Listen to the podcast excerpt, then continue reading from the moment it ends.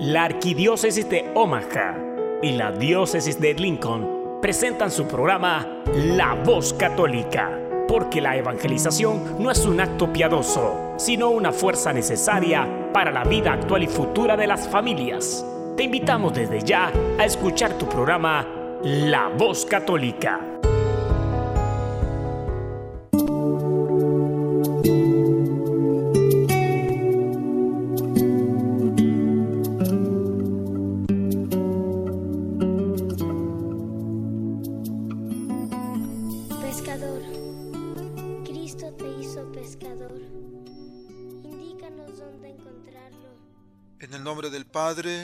Del Hijo, y del Espíritu Santo. Amén. Buenos días, amado Padre. Te saludamos esta mañana con mucha alegría, con mucha emoción y agradecimiento que nos permites comenzar un año litúrgico nuevo. Gracias, amado Padre, porque pones en nuestros corazones el deseo de prepararnos en este tiempo de adviento que iniciamos hoy a la venida de tu Hijo Jesús. Ayúdanos a estar realmente preparados, que nuestros corazones estén dispuestos a recibir a tu Hijo, a nuestro Señor y Salvador. Amén. Muy buenos días queridos hermanos y hermanas, soy su amigo y servidor, diácono Gregorio Lizalde, con una emisión más de este su programa, La Voz Católica, el hogar de los católicos en la radio. En este día que estamos iniciando el tiempo de Adviento hoy, que es el primer domingo de Adviento, y también ya estamos muy cerca del fin de año, un fin de año que tiene que tenemos más bien mucho por qué agradecer a Dios. Hay muchas cosas que nuestro Señor nos ha permitido vivir en este año. Y a veces a fin de año empiezan muchas personas con muchos, muchas predicciones, con muchas cosas en preparación para el próximo año. Hoy que estamos iniciando un año litúrgico más, queremos tomarnos el programa de hoy y aprovechar para hablar del fin de los tiempos, de los falsos profetas y de algunas sectas milenaristas que cuando es el fin de año aprovechan para engañar, para tratar de embaucar a tantas personas. Entonces vamos a tener la oportunidad hoy de escuchar al doctor Fernando Casanova con una prédica que se llama precisamente El fin de los tiempos. Pero antes de escucharlo a él, vamos a escuchar un canto que se llama Abre tu tienda al Señor, para que empecemos a preparar nuestro corazón a la venida de nuestro Señor y Salvador, Jesús de Nazaret, nuestro Rey.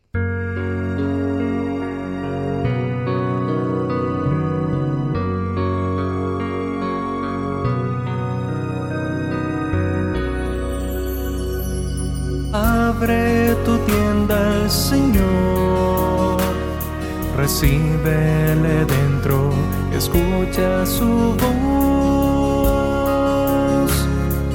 Abre tu tienda al Señor, prepara tu fuego que llega el amor.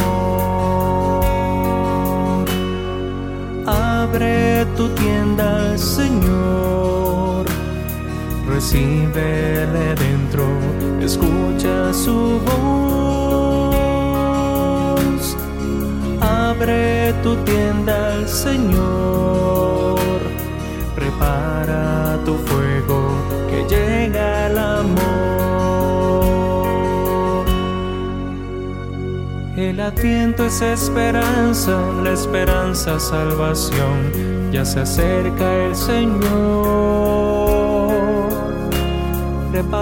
los caminos, los caminos del amor, escuchemos su voz. Abre tu tienda al Señor, recíbele dentro, escucha su voz. Abre tu tienda al Señor prepara tu fuego, que llega el amor. Que se rompan las cadenas, que se cante libertad, el Señor nos va a salvar. sanará nuestras heridas, nuestro miedo y soledad. Él será nuestra paz. Tienda al Señor, recíbele dentro, escucha su voz. Abre tu tienda al Señor, prepara tu fuego, que llega el amor. Por la ruta de los pobres va María, va José, van camino de Belén. En sus ojos mil estrellas, en su seno Emanuel, Él será nuestro rey. Abre tu tienda al Señor recíbele dentro, escucha su voz.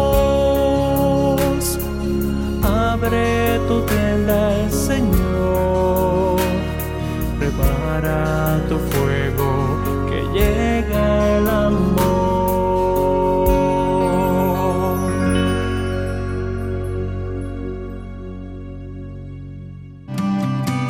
Estás escuchando La Voz Católica. Y ahora sí, aquí tenemos al doctor Fernando Casanova con el tema El fin de los tiempos.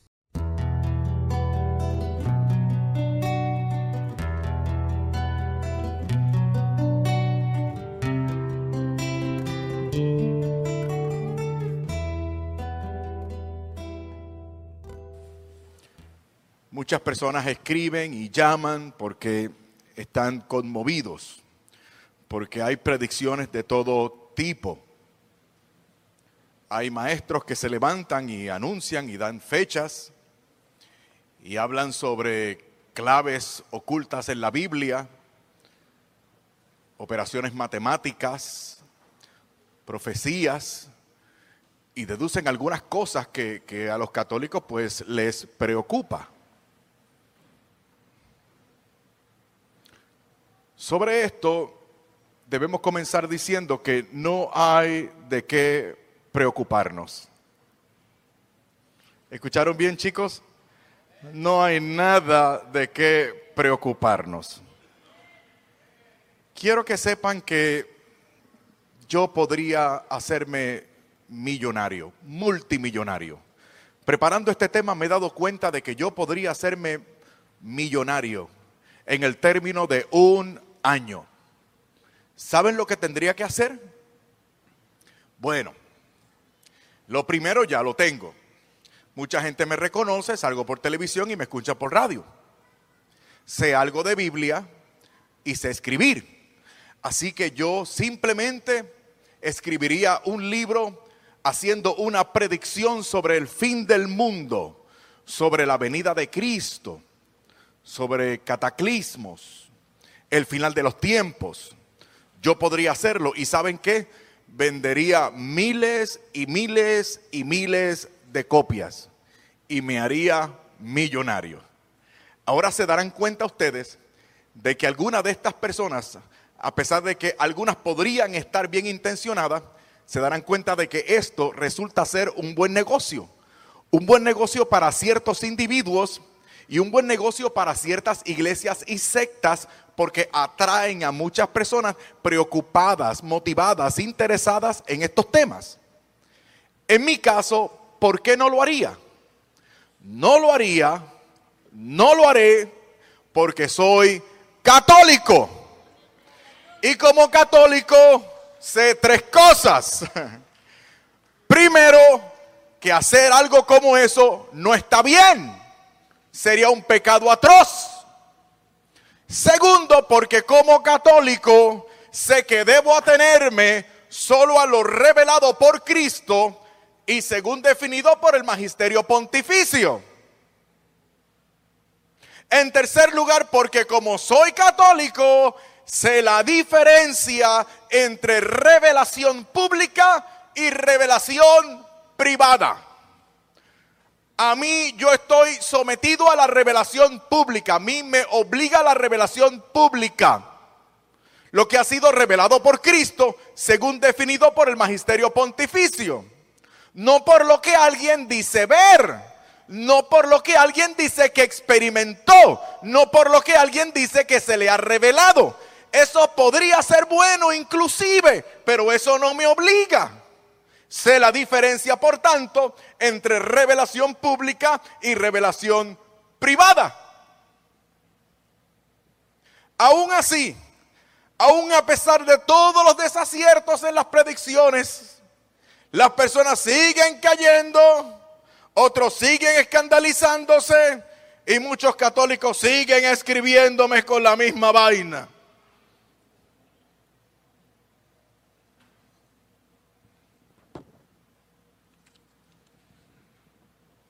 Vamos a repasar el negocio de las predicciones.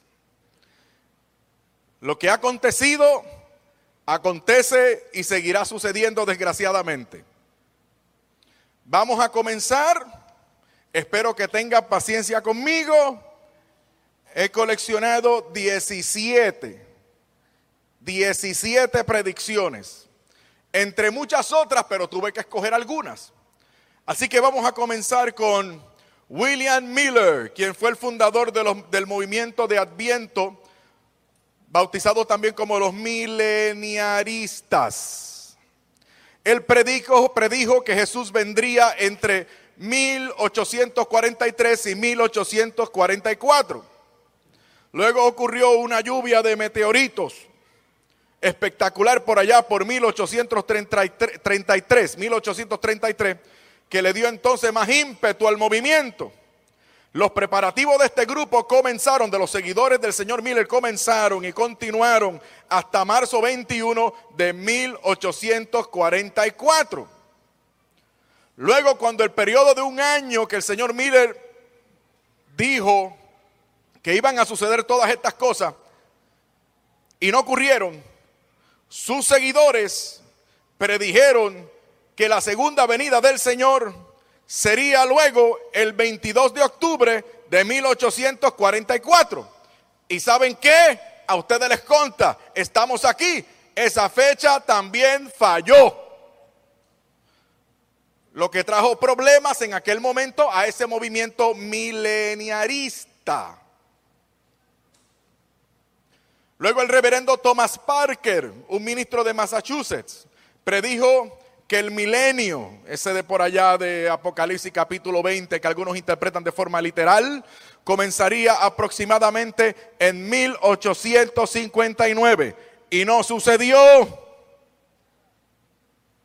Luego, Charles Russell,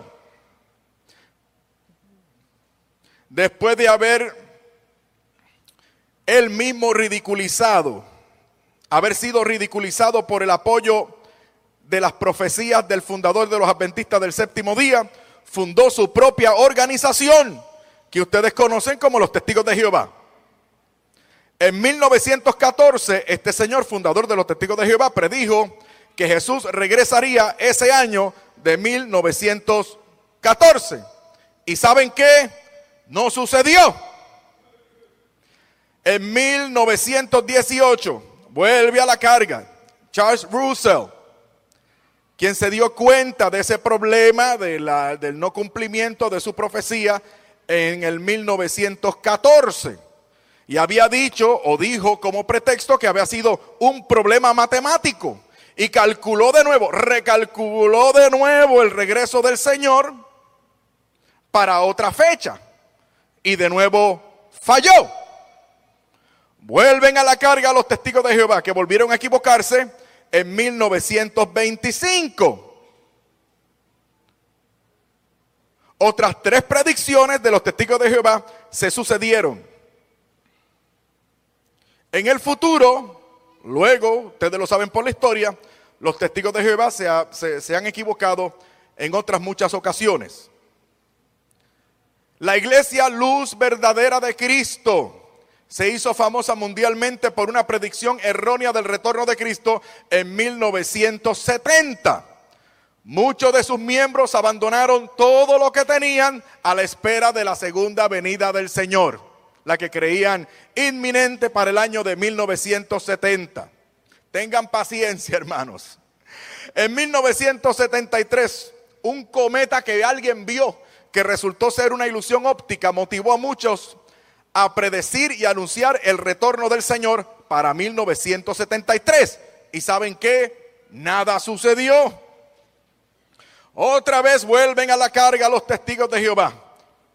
En 1975 predijeron el regreso o, o, la venida del Señor y el final del mundo en 1975 y otra vez se equivocaron.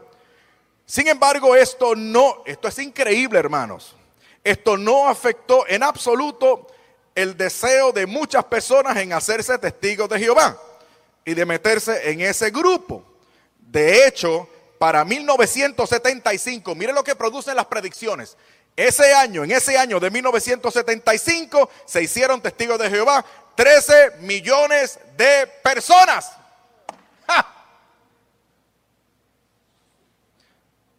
Un famoso autor predijo en 1981 el rapto de la iglesia. La iglesia iba a subir, el Señor iba a venir y se los iba a llevar.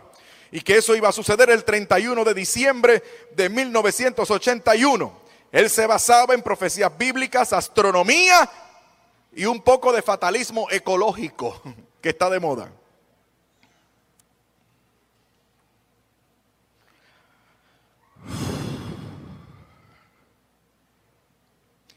Ustedes se acuerdan de la famosa alineación de los planetas en 1982. Yo lo recuerdo porque ese año yo me gradué de high school.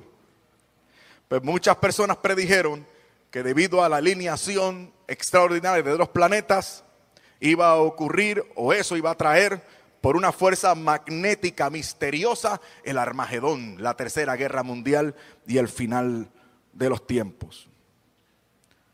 Otra vez, los testigos de Jehová los testigos de Jehová en este año completaron su récord de nueve predicciones erróneas.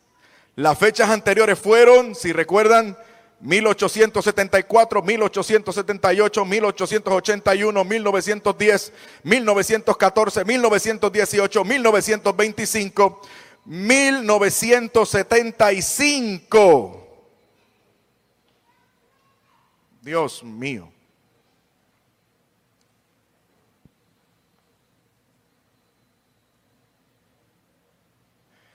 Interesantemente, en 1984, dicen los testigos de Jehová de forma oficial que ya no iban a predecir más. ¿Ustedes le creen? Volvieron a la carga en 1994. Después de haber prometido que nunca más iban a colocar fechas para la venida del Señor, este grupo no pudieron aguantar las ganas y volvieron a proclamar que en 1994 marcaba el fin de una generación de años, lo cual traería el fin del mundo. Este ciclo, según ellos, habría comenzado en el año 1914. Luego tenemos a la señora Marilyn Agui en su libro El fin del mundo. Esta debió haberse hecho millonaria también.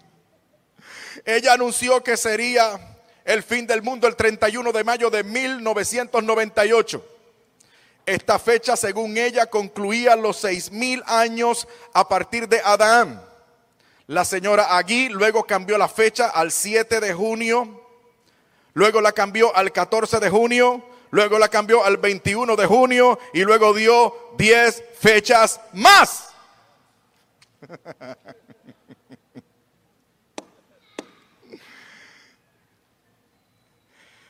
En el 2004 también aparecieron algunos eh, señores prediciendo el, retorno del Señor y el fin del mundo, basándose eh, en, algunas ciencias, con, entre comillas, ciencias, llamadas ciencias entre comillas, unas ciencias llamadas salmología, numerología y una noción bíblica de 360 días que equivalen según ellos a un año, según el calendario y siguiendo el calendario judío.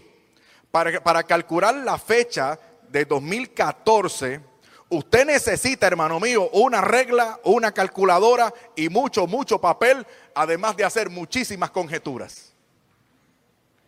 Lo que tenemos de moda más recientemente es el 22 de diciembre de 2012. ¿Lo han escuchado? Porque supuestamente ahí termina el calendario, el calendario maya. El calendario maya. Termina el 22 de diciembre de 2012. Y ya hay hasta programas de televisión. La última vez que fui a Nueva York, había un grupo que predecía el fin del mundo en mayo de 2012. ¿Cuánto falta para que se acabe el mundo ahora?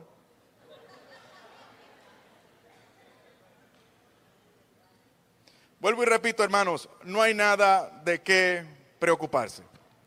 Ahora bien, ¿qué decimos nosotros los católicos?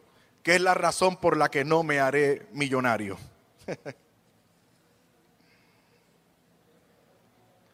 Nosotros sabemos lo que va a suceder.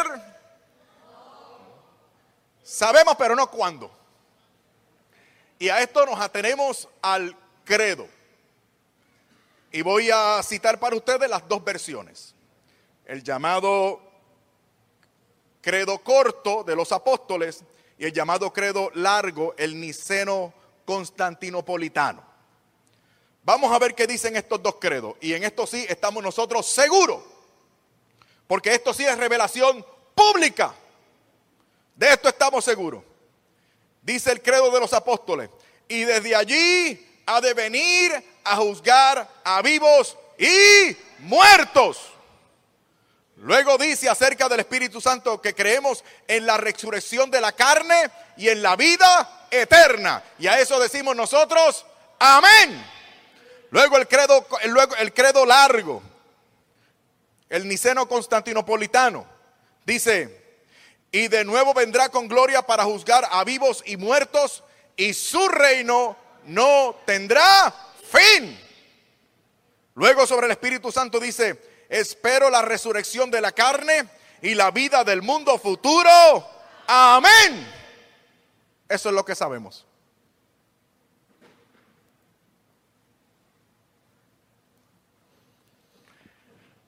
Eso es lo cierto. Va a venir cada vez que comemos de este pan y bebemos de este cáliz, la muerte del Señor anunciamos hasta que Él vuelva. Sabemos que Él va a venir y que va a corregir todo esto. Sabemos lo que Él ha revelado al respecto. Sabemos lo que dice el credo, la fe de la iglesia.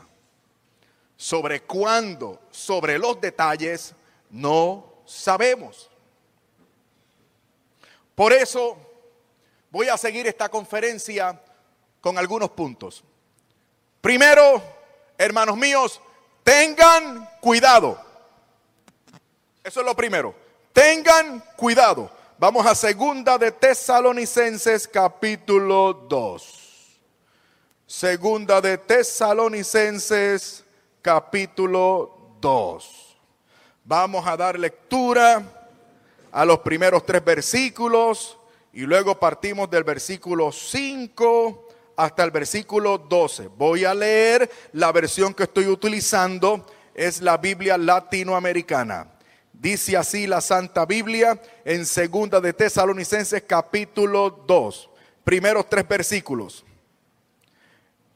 Pero hablemos, hermanos, de esa venida de Cristo Jesús, nuestro Señor y de nuestra reunión con Él. Les rogamos que no se dejen perturbar tan fácilmente. No se asusten por manifestaciones del Espíritu o por rumores o por alguna carta que pasa por nuestra, que dicen que el día del Señor es inminente. No se dejen engañar de ninguna manera. Continúo con el versículo 5. ¿No recuerdan que se los decía cuando estaba con ustedes? Ustedes saben qué es lo que ahora lo detiene para que solo se manifieste a su debido tiempo. La fuerza antirreligiosa ya está obrando secretamente y de eso hemos hablado este fin de semana. Pero falta que desaparezca el que la retiene. Entonces se manifestará el adversario a quien el Señor ha de barrer con el soplo de su boca y al que derribará cuando venga en su gloria. Al presentarse este sin ley, con el poder de Satanás, hará milagros, señales y prodigios al servicio de la mentira para engañar y pervertir a todos los que han de perderse, a los que no aceptaron el amor de la verdad que los habría salvado. Concluyo con el versículo 11. Por esta razón les dirige Dios las fuerzas del engaño dejando que crean en la mentira. Así serán condenados al fin todos los que no quisieron creer en la verdad porque les gustaba más el mal. Y luego a partir del versículo 13, el apóstol Pablo nos anima para que perseveremos en la fe. ¿Cuál es la solución que da Pablo a todo esto? perseverar en la fe. Y miren qué interesante, podemos decir tantas cosas, pero fíjense en el versículo 15 y también en el versículo 6. San Pablo nos exhorta a que permanezcamos firmes en la tradición. ¿Qué significa esto? La tradición con T mayúscula es parte de la revelación. Es lo que llaman los abogados la jurisprudencia. Es la interpretación, la formulación y la definición correcta de la verdad o de las verdades de fe. Esto donde único lo vais a escuchar, hermano mío, hermana mía, es en la iglesia católica.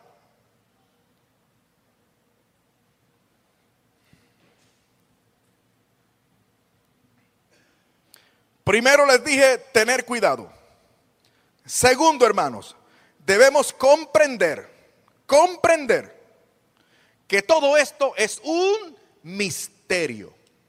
Por eso a mucha gente le fascina. Frente al misterio, ¿cómo se debe obrar? Se debe obrar con humildad. Yo no estoy por encima del misterio. Yo no soy quien para definir el misterio. Yo creo en el misterio, me someto al misterio, pero no lo controlo como hacen estos embaucadores. Para demostrar esto vamos a ir, hermanos míos, a Lucas capítulo 21.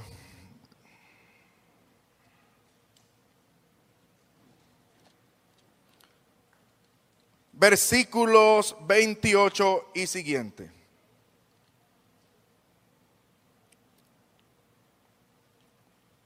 Lucas capítulo 21, versículos 28 y siguientes. Cuando se presenten, estoy, ahora citando la santa palabra de Dios. Cuando se presenten los primeros signos, enderecense y levanten la cabeza, porque está cerca su liberación. Y Jesús propuso esta comparación. Ahora Jesús está hablando. Fíjense en la higuera y en los demás árboles. Cuando echan los primeros brotes, ustedes saben que el verano ya está cerca. Así también apenas vean ustedes que suceden las cosas que les dije, sepan que el reino de Dios está cerca. Yo les aseguro, miren lo que dice, yo les aseguro que no pasará esta generación hasta que todo esto suceda. Y para certificarlo aún más dice, el cielo y la tierra pasarán, pero mis palabras no pasarán. El que quiere entender esto literalmente puede hacer muchísimas conjeturas. Pero este pasaje a mí me toca muy de cerca, porque en Puerto Rico se puso de moda predecir, y en esto los pentecostales llevaron la voz cantante, el año de 1984, 1984 como el año de la segunda venida del Señor y del final del planeta Tierra. Miren la conjetura. Aquí dice el Señor que debemos fijarnos en el ejemplo de la higuera. Cuando la higuera reverdece, cuando está reverdece, sabemos que el tiempo de verano ha llegado. Luego dice el Señor, una generación no va a pasar hasta que todo esto acontezca. Luego entonces mis hermanos pentecostales se fueron al Antiguo Testamento y se dieron cuenta de que para los judíos una generación es de 40 años. Luego se dieron cuenta de que la higuera, entre otras muchas cosas, representa al pueblo de Israel. Luego hicieron la siguiente conjetura. Esa higuera que es Israel reverdeció en 1948 cuando las Naciones Unidas reconocen oficialmente el Estado de Israel. Ahí reverdeció la higuera. Se le añaden 40 años, que es una generación, y el cálculo da a 1988. Por supuesto, se equivocaron. Luego sigue diciendo el Señor, versículo 34 en adelante cuiden de ustedes mismos. No sea que una vida materializada, las borracheras o las preocupaciones de este mundo los vuelvan interiormente torpes y ese día caiga sobre ustedes de improviso. Continúo en el 36. Por eso estén vigilando y orando en todo momento para que se les conceda escapar de todo lo que debe suceder y estar de pie ante el Hijo del Hombre. ¿Cómo respondemos a esto los católicos? Como hemos estado diciendo este fin de semana y como nos ha dicho la iglesia los pasados dos mil años, ¿recuerdan ustedes la iglesia que, que se nos manifiesta en Pentecostés? Permanecía unánime y constante en las oraciones. En referencia a la doctrina de los apóstoles. Por eso los católicos nos aferramos al magisterio. Porque somos listos, porque conocemos la perspectiva correcta. Y se habla también del partimiento del pan. De esa manera, tú y yo. Y todo esto supone permanecer en gracia de Dios nos prepara a ti y a mí para estar listos para cuando venga el Señor. Sea cuando sea. Maranata, ven Señor Jesús. Ven cuando quieras, te estoy esperando Señor. Alabado sea su nombre. Bendito sea su nombre.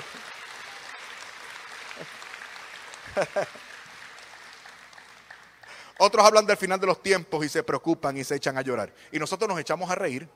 Qué cosas, ¿verdad? Porque nuestra redención está cerca. Estamos contentos, hermanos. Estamos contentos, hermanas. Ahora vamos con Mateo. Estamos todavía con la parte del misterio, para que ustedes vean que esto es un misterio. Mateo capítulo 24, versículo 36. Mateo 24, 36. Hermanos, aquí está la clave. Claro, como tú y yo nos referimos al Señor, no nos equivocamos. Y como tú y yo estamos referidos al criterio de autoridad, que es apostólico, magisterial, jerárquico, no nos equivocamos. Mira lo que dice el Señor. Repito, Mateo 24, 36.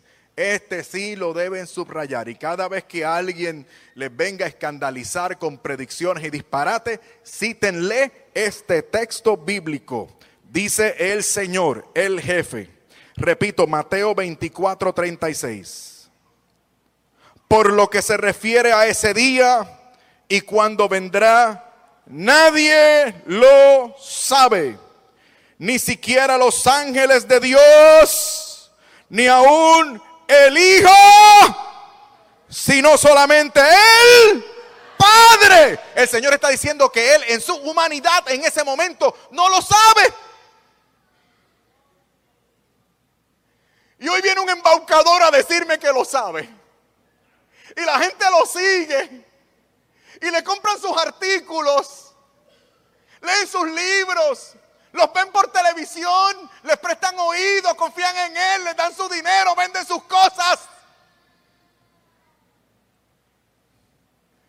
Prefieren creerle a los hombres.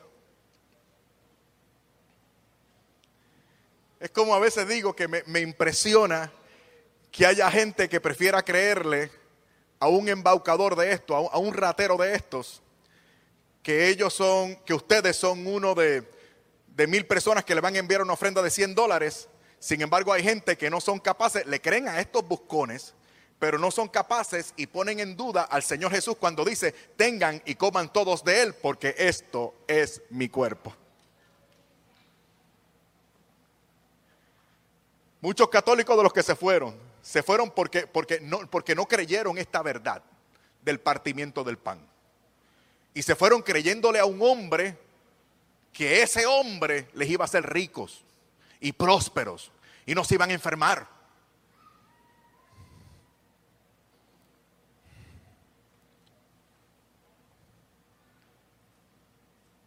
En tercer lugar, hermanos, sepan ustedes que no podemos entender las cosas del misterio el 100% de las veces de forma literal. De hecho, los autores bíblicos, para expresarnos la verdad, utilizan figuras conocidas. El mismo Señor, para hablarnos de verdades eternas que trascienden nuestra inteligencia, nos habló en parábolas. ¿Se acuerdan? Lo mismo sucede, por ejemplo, en Primera de Tesalonicenses, vamos para allá. Yo después de estar tres días fuera de Puerto Rico, se me pega lo de Boricua y comienzo, voy para allá, voy para acá. Mira qué vaina.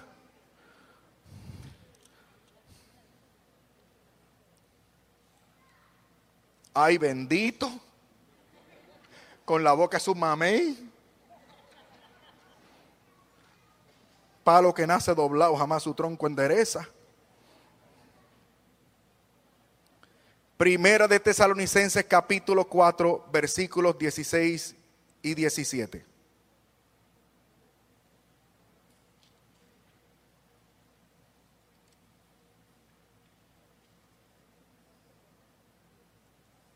No, perdón, 6.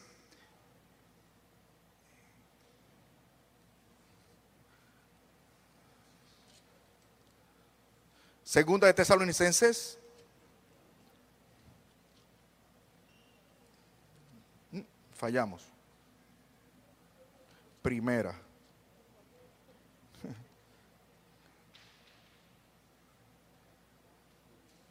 Primera de Tesalonicenses, capítulo 4, versículos 16 y 17. ¿Estamos claros? Primera de Tesalonicenses, capítulo 4, versículos 16 al 17.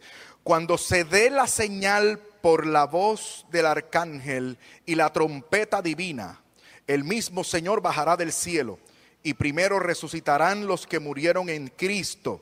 Seguimos con el 17. Después nosotros los vivos, los que todavía estemos, nos reuniremos con ellos llevados en las nubes al encuentro del Señor, allá arriba, y estaremos con el Señor para siempre.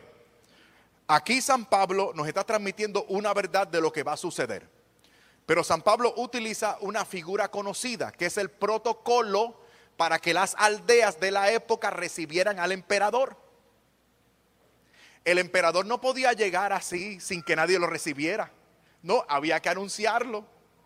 ¿Y cómo se anunciaba? Bueno, se mandaba una comitiva. ¿Y cómo se convocaba el pueblo? Al sonar la trompeta, sonaban una trompeta. Pa, pa, pa, pa, pa, pa. Ahí la gente sabía, por ahí viene el emperador, salgamos a su encuentro. Luego la gente se reunía con el emperador y lo seguía vitoreándolo. Eso era, o en eso consistía, entre otras cosas, ser un buen ciudadano. Mira entonces cómo se utilizan figuras conocidas para hablarnos de verdades eternas, porque esas verdades eternas escapan a nuestra inteligencia. Lo mismo ocurre, por ejemplo, en Primera de Corintios capítulo 15. Hay otra parte del tema que no he querido elaborar para economizar tiempo, que es lo que se llama la escatología personal. Nosotros estamos hablando en esta charla sobre escatología general, o sea, lo que tiene que ver con el final de los tiempos, la venida del Señor, lo que tiene que ver con la generalidad del asunto. Pero también tenemos la escatología personal, que tiene que ver con el final tuyo y mío, la muerte, la resurrección, la vida eterna, tuya y mía. Pues en cuanto a lo personal, tenemos Primera de Corintios capítulo 15. Aquí el apóstol utiliza un ejemplo conocido para hablarnos acerca y explicarnos la resurrección. Y el apóstol utiliza una semilla. Porque había gente que no creía en la resurrección. Y el apóstol inclusive los llama necios porque no entendía la resurrección. Y el apóstol le dice, es como una semilla. Cuando tú siembras una semilla, la siembras desnuda. No siembras el árbol, ¿verdad que no? Sino la semilla. Pero en la semilla va incluido, y ustedes lo saben porque ya estamos en, ya estamos en el siglo XXI y, y, hay desarrollo científico. En la semilla está incluida la genética, por así decirlo, y toda la información de lo que va a ser ese árbol o esa planta. Luego, esa semilla desnuda se descompone y surge la planta. Por lo tanto, nuestros cuerpos serán sí cuerpos. Resucitaremos en carne, pero no será exactamente la misma carne que yo tengo. Es mi carne, pero la condición de esta carne es estará glorificada. Tú y yo estaremos glorificados. Por eso tú y yo podremos traspasar una pared y somos de carne y hueso. Tú y yo podremos volar como Superman. Si nunca fuiste a Tierra Santa, vas a poder ir a Tierra Santa. Vas a poder ir a la Luna y a Saturno. ¿Quiénes quieren ganarse ese derecho de ir a Saturno, la Luna y a Tierra Santa? ¿Quiénes quieren, ¿Quiénes quieren ganarse ese derecho de atravesar paredes? De tener cuerpo glorificado. Hermano, tú tienes que perseverar tú tienes que perseverar.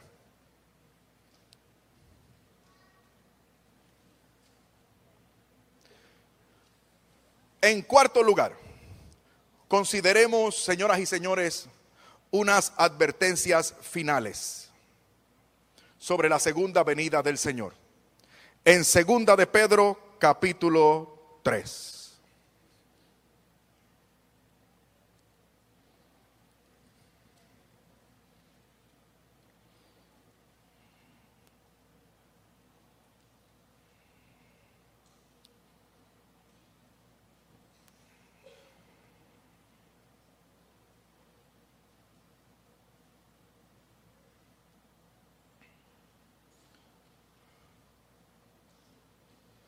Vamos a partir del versículo 3. Sepan en primer lugar que en los últimos días se presentarán burlones que no harán caso más que de sus propias codicias y preguntarán en son de burla en qué quedó la promesa de su venida. Saltemos al versículo 10. Llegará el día del Señor como hace un ladrón y entonces los cielos se desarmarán entre un ruido ensordecedor. Los elementos se derretirán por el calor y la tierra con todo lo que hay en ella se consumirá. Si el universo ha de descomponerse así, ¿cómo deberían ser ustedes? Les corresponde llevar una vida santa y piadosa mientras esperan y ansían la venida de Dios, en la que los cielos se desarmarán en el fuego y los elementos se derretirán por el calor. Mas nosotros esperamos, según la promesa de Dios, cielos nuevos y una tierra nueva en que reine la justicia. San Pedro nos habla, hermanos, de gente que se va a burlar. Porque si bien es cierto que algunos hacen conjeturas para poner fechas, alarmarnos y vendernos sus artículos o tenernos como clientes en sus sectas, otros, y estos surgen ahora con más fuerza, otros ponen en duda lo que nosotros sabemos que es una verdad, que es la segunda venida del Señor. Y se burlan y hacen de su vida personal lo que les da la gana. ¿Y qué dice el apóstol Pedro que nosotros debemos hacer? Esperar, ser piadosos, vivir una vida santa. Se espera la, venida del Señor no leyendo a esos embaucadores, no metiéndote a una secta. Se espera el advenimiento del Señor procurando una vida santa. Por último, hablemos del Apocalipsis. Hermanos, para entender el Apocalipsis, ustedes tienen que entender varias cosas. Lo primero, que estamos hablando de un género literario. El género se llama apocalíptica y cada género literario tiene sus particularidades. En cuanto a la apocalíptica, tú no puedes entenderlo siempre de forma literal porque atenta, eso atenta contra el género literario que conocemos como apocalíptica, porque la apocalíptica, una vez más, utiliza lenguaje simbólico para hablarnos sobre cosas misteriosas que son verdaderas, pero que escapan a nuestra capacidad cerebral, cerebral, perdón, mental, intelectual.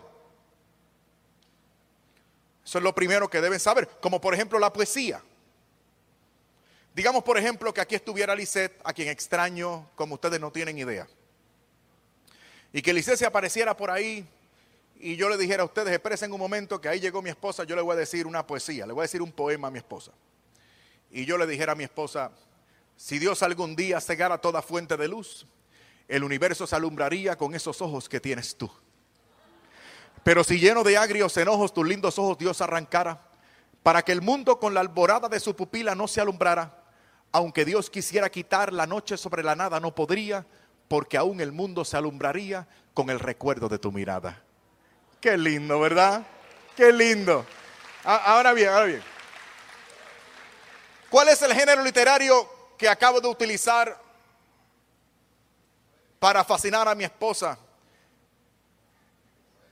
y para encantarles a ustedes? Poético. Utilicé una poesía. Por lo tanto, yo no utilicé historia, ni utilicé ciencia, ni tecnología. Si ustedes evalúan mi poesía desde el punto de vista científico, me llamarían embustero. Porque no es cierto, científicamente hablando, que los ojos de Lisette puedan iluminar el universo. Ahora, si alguno de ustedes juzga mi poesía desde el punto de vista científico o tecnológico, me está juzgando mal porque yo no quiero hablar sobre eso. Yo no estoy hablando de, yo no estoy tratando de transmitir una verdad científica, ni tecnológica, ni física, ni astronómica. No es cierto científicamente hablando que los ojos de Eliseo puedan iluminar el universo. Lo que sí es cierto, lo que es verdad, es que yo estoy loco de amor por esa mujer. Esa es la verdad que yo quiero transmitir a través de esa poesía. Lo mismo ocurre con géneros literarios como por ejemplo Apocalipsis. Eso es lo primero. Lo otro, sepan ustedes que hay varias dimensiones para entender el Apocalipsis. El pasado, el presente, el futuro y anticipación. El pasado tiene que ver con lo que pasaba en la época, en el primer siglo. Ay, mi hermanos, en el último decenio hubo una persecución increíble. Algo bárbaro, bárbaro éramos perseguidos, éramos masacrados. Y entonces Juan es desterrado a la isla de Patmos y allí se le manifiesta esta revelación y él la pone por escrito, por instrucción de Dios y del ángel. Y la intención en aquel momento de escribir el Apocalipsis era darle esperanza a los cristianos que eran masacrados. La intención de aquella época era no se preocupen, ahora estamos sufriendo, pero miren lo que les va a pasar a esta gente. Por eso cuando el Apocalipsis habla de Roma, no está hablando de la iglesia católica, eso es una burrada. Cuando habla de Roma, habla del imperio que los masacraba a ellos. ¡Ah!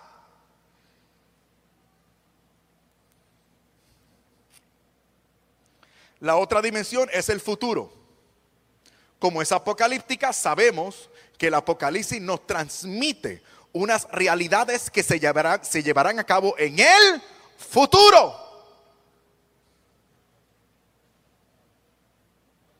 Otra dimensión es el presente. El Apocalipsis se, se, tiene que ver con nosotros aquí y ahora. Por eso cuando lo leemos en la Santa Misa decimos palabra de Dios. Porque nos habla a nosotros hoy, aquí y ahora. El aliento que le transmitía a los primeros cristianos es el aliento que nos transmite hoy también el libro de Apocalipsis. La otra dimensión de la que ustedes, de la que mucha gente, mejor dicho, no han escuchado, es la dimensión de anticipación. Y aquí tengo buenas noticias para ustedes. ¿Saben qué? Dentro de unos cuantos minutos aquí se va a celebrar la Santa Misa. Y nosotros vamos a vivir en esa misa de forma anticipada la venida de Cristo y el final de los tiempos. El libro de Apocalipsis, señoras y señores, fue escrito en clave eucarística.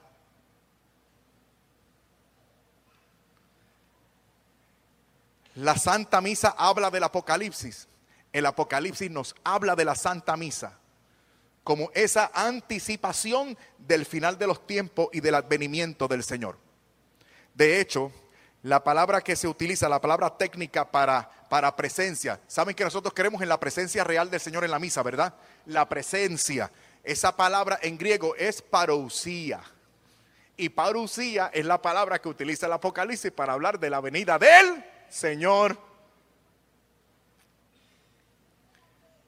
Yo recuerdo cuando visité Roma la primera vez. Monseñor Milea, un colaborador personal de Juan Pablo II, me llevó a ver la capilla Sixtina, a mí y a mi señora esposa. Y cuando tú ves la capilla Sixtina, cuando tú entras, ¿alguien ha estado allí en la capilla Sixtina? Ah, ah, la hermana ha estado. Usted, ha estado magnífico.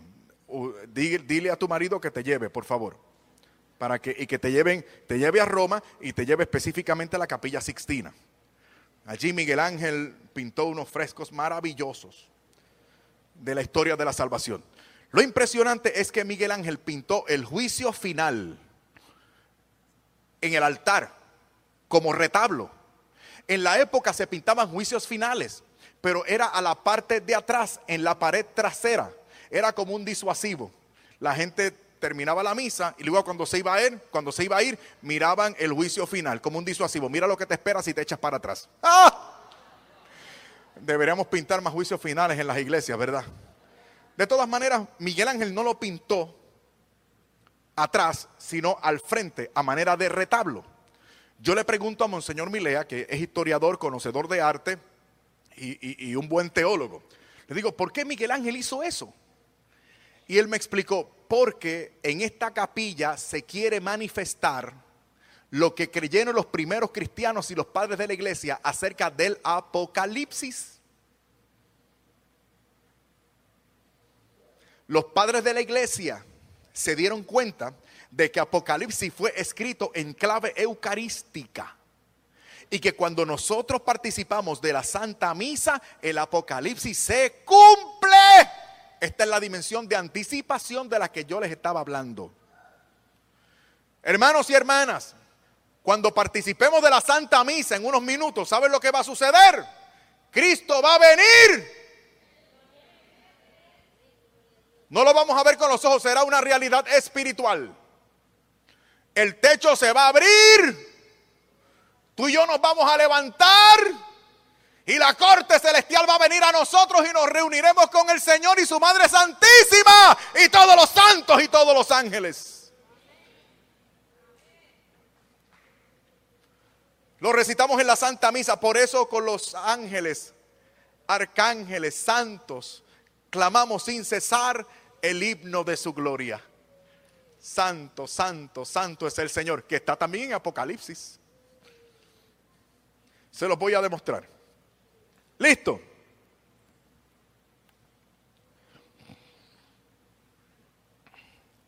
El precepto dominical de la Santa Misa. En Apocalipsis capítulo 1, versículo 10. El sumo sacerdote, capítulo primero, versículo 13. El altar dispuesto para el sacrificio, capítulo 8, versículos 3 y 4, capítulo 11, versículo 1, capítulo 14, versículo 18. Los sacerdotes, capítulo 4, versículo 4, capítulo 11, versículo 15, capítulo 14, versículo 13, capítulo 19, versículo 4. Los ornamentos de nuestros ministros ordenados, capítulo primero, versículo 13, capítulo 4, versículo 4, capítulo 6, versículo 11, capítulo 7, versículo 9, capítulo 15, versículo 6. No querían Biblia, toma Biblia. Los célibes consagrados, capítulo 14, versículo 4. Los candeleros, capítulo primero, versículo 12, capítulo 2, versículo 5. La penitencia, hermanos míos. Ustedes saben que nosotros nos reconciliamos con el Señor en la primera parte de la misa, ¿verdad que sí? Los capítulos 2 y 3. El incienso, capítulo 5, versículo 8, capítulo 8, versículos 3 y 4. El libro, ¿qué libro? La palabra de Dios. Capítulo 5, versículo 1. La hostia eucarística, la santa hostia, capítulo 2, versículo 17. Los cálices, capítulo 15, versículo 7, capítulo 16 y capítulo 21, versículo 9. La señal de la cruz, capítulo 7, versículo 3, capítulo 14, versículo 1, capítulo 22, versículo 4. El gloria que recitamos en la Biblia, capítulo 15, versículos 3 y 4. El aleluya, antes de la proclamación del Evangelio, en el capítulo 19, versículo 1, en el versículo 3, en el versículo 4 y el versículo 6. Recuerdan la expresión, levantemos el corazón. Lo tenemos levantado hacia el Señor. Eso está en Apocalipsis capítulo 11, versículo 12. El santo, santo, santo al que hacíamos referencia, ¿se acuerdan? Capítulo 4, versículo 8. El amén que tanto decimos en la Santa Misa, capítulo 19, versículo 4. Capítulo 22, versículo 21.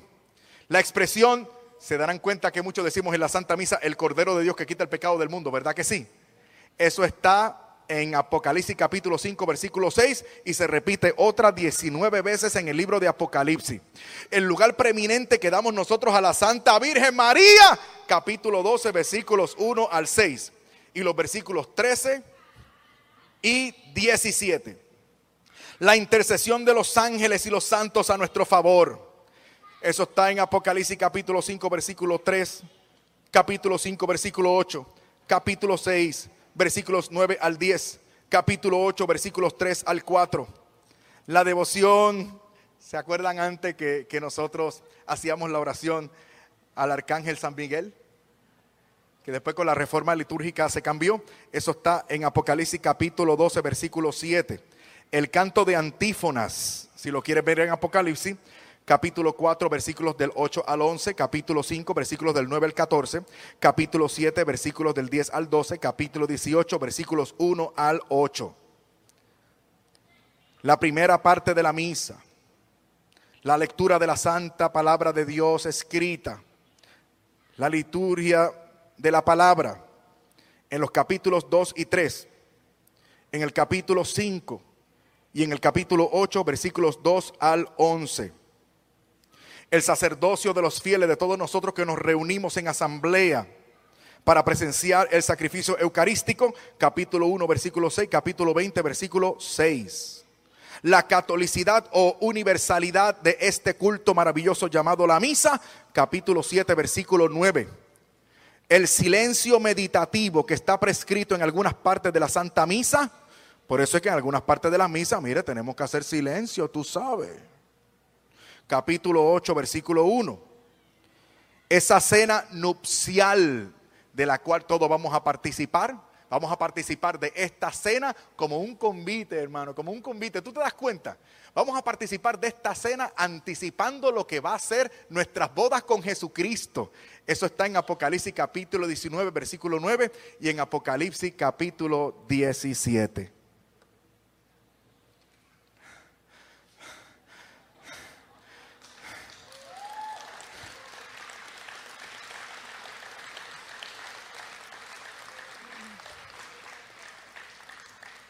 Aún a pesar de todo esto, mañana algunos de ustedes leerán el horóscopo.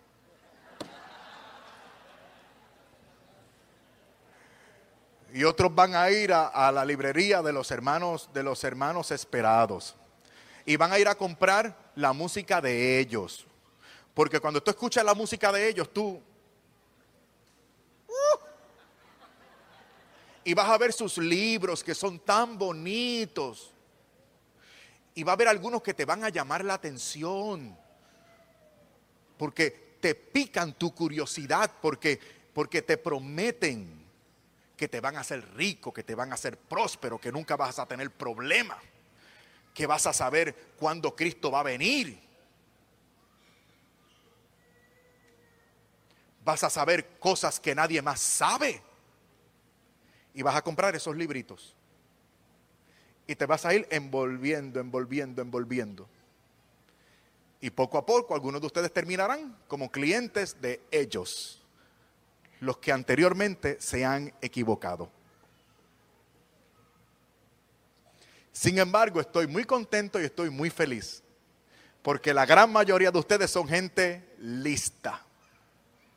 Ustedes son... La arquidiócesis de Omaha y la diócesis de Lincoln presentaron su programa la voz católica, porque la evangelización no es un acto piadoso, sino una fuerza necesaria para la vida actual y futura de las familias. No olvides que el próximo domingo tienes una cita aquí en La Voz Católica, de 8 a 9 de la mañana por esta emisora.